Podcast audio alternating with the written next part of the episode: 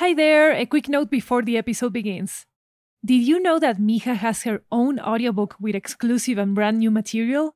It's called Mija Podcast, the audiobook, an exclusive and never before heard collection of memoirs and reflections by her creator, Lori Martinez, about what it meant to turn her own migration story into a fiction series. When you get Ochenta's audiobooks, you're directly supporting our independent audio series productions. You can find it on Libro.fm, Apple Books, Google Play, Storytel, BookBeat, and on your favorite audiobooks app. Also available in Spanish and French. Planning for your next trip?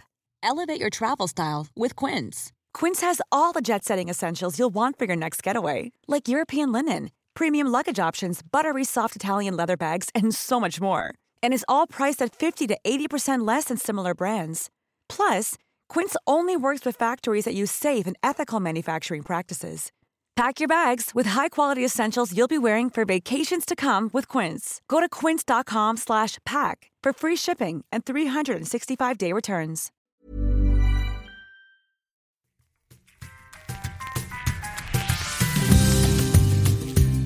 Hi, I'm Mija. Mija means my daughter in Spanish, and this podcast is about my family. Those alive, those long gone, and those still dreaming. Now, here's what you need to know about Rocky he's quiet, loves deeply, and forgives, always. And he likes to tell stories. Rocky is my dad. So here goes 10 minutes to tell his story.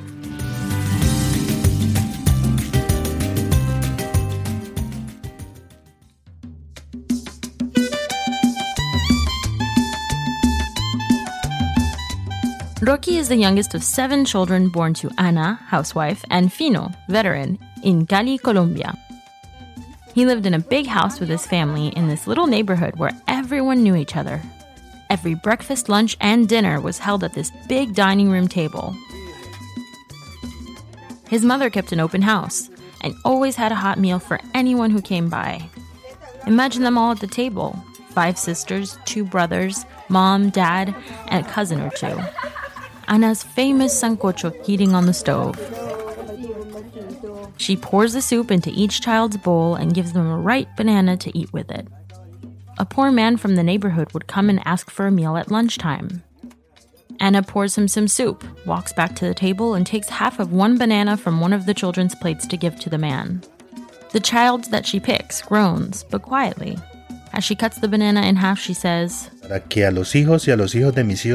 This food is given so that my children and my children's children never go hungry. Todos decíamos amén. And the kids would always say, Amen.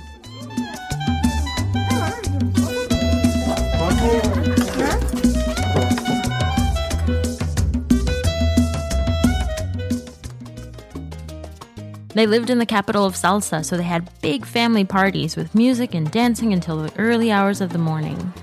People would travel from far away to come to the house to celebrate for three, four days at a time. It was a happy place. Rocky went to school, got a degree as a mechanic, he got a job fixing cars, and lived at home.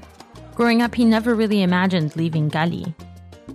But as time passed, the drug trade and crime started to reach neighboring towns, eventually arriving in theirs.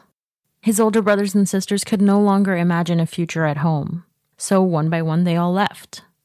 Some moved to the capital, Bogota, while others went to work in Venezuela or immigrated to New York or Miami. But Rocky didn't want to leave. He didn't want to leave his mother. In fact, he was what we in the family call a pollo choto. Now, a pollo choto is the littlest baby chick that is always attached to its mother. The other chicks might go away and live their lives as soon as they can walk, but the pollo choto stays with his mom. Rocky would follow Ana everywhere to the market to do groceries, to the salon, to the laundromat, and so on. He followed her around so much that his siblings would laugh and call him Pollo Choto. But he knew his best chance would be to go to the States and follow in his older sister's footsteps to get his own slice of the American dream.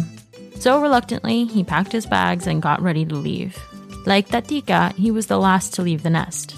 When the day came to go, he kneeled down in front of Ana, asked for a blessing, and went to America, all the way to Brooklyn.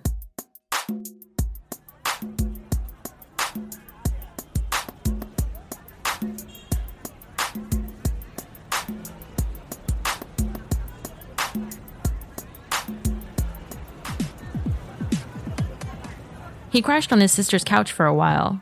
The comfort of home made it a little easier to adjust. After all, those first few weeks were hard. Everything was so different. The first time he saw cars parked along the street, he was shocked at how safe America was. He told his sister, laughing, They don't think anyone's gonna steal their tires?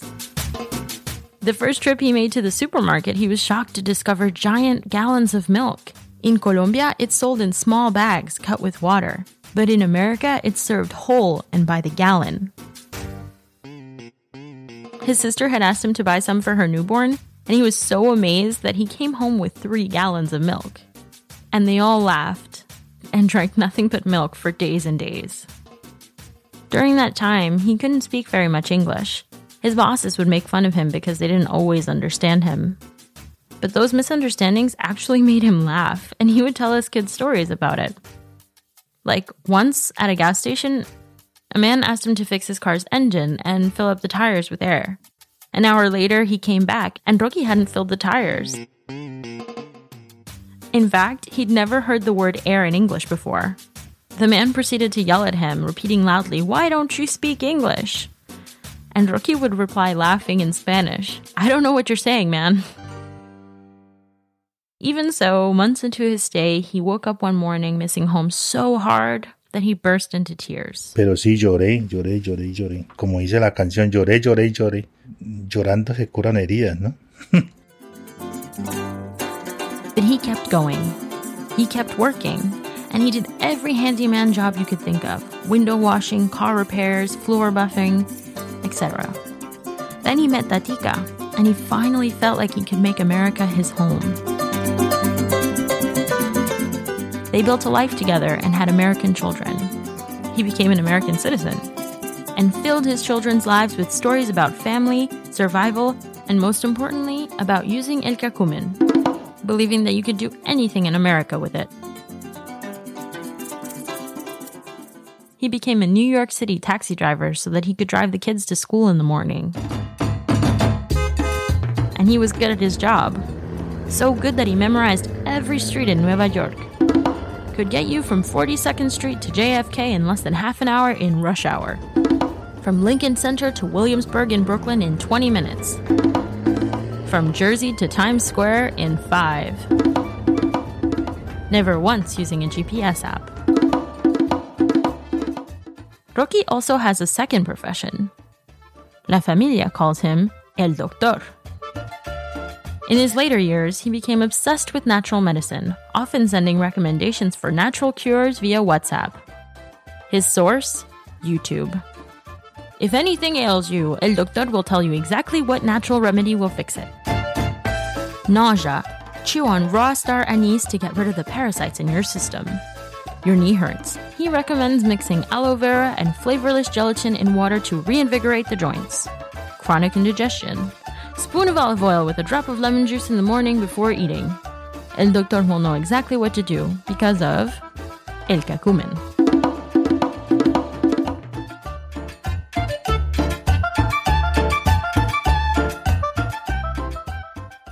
Now, I'd like to end my 10 minutes with this. Picture Rocky in his car. He wears a suit every day, even though he doesn't have to, and he's got this little notebook where he notes each fare his phone hooked up to the speaker to play salsa when there's no one in the car, and classical music when there is. When I was little, it was hard to accept that Rocky wasn't with us all the time. He was always working, and we barely saw him. One day, he'd pulled several long shifts in a row and wasn't feeling very well. He got dizzy while driving home.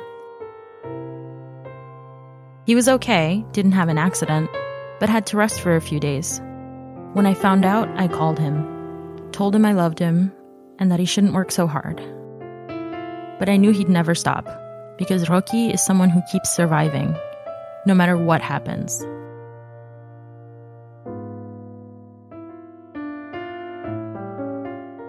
Rocky has been in the US for over 30 years now, and in that time, he made America his home. He bought his own house and has an extra room where guests, kids, cousins, and friends can stay a while when they need to, just like in Cali.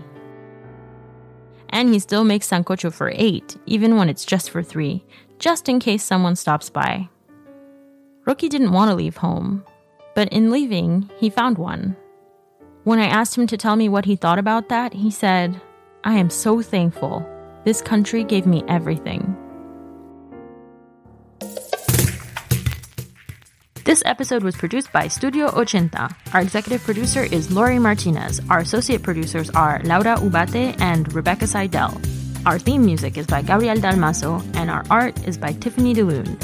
Follow us on Twitter and Instagram at Mija Podcast. That's M I J A Podcast. If you like the show, tell a friend about it, and maybe leave a comment on Apple Podcasts while you're at it. Until next time, sending you much love and good old American recuerdos.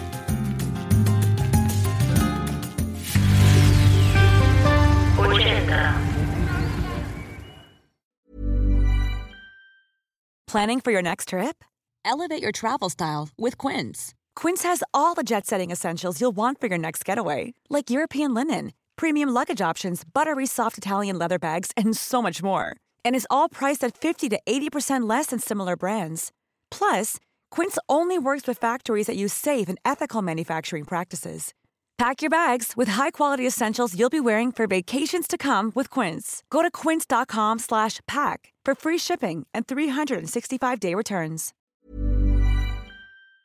Did you know that Mija has her own audiobook with exclusive and brand new material? It's called Mija Podcast, the audiobook, an exclusive and never before heard collection of memoirs and reflections by her creator, Lori Martinez, about what it meant to turn her own migration story into a fiction series. When you get Ochenta's audiobooks, you're directly supporting our independent audio series productions. You can find it on Libro.fm, Apple Books, Google Play, Storytel, BookBeat, and on your favorite audiobooks app. Also available in Spanish and French.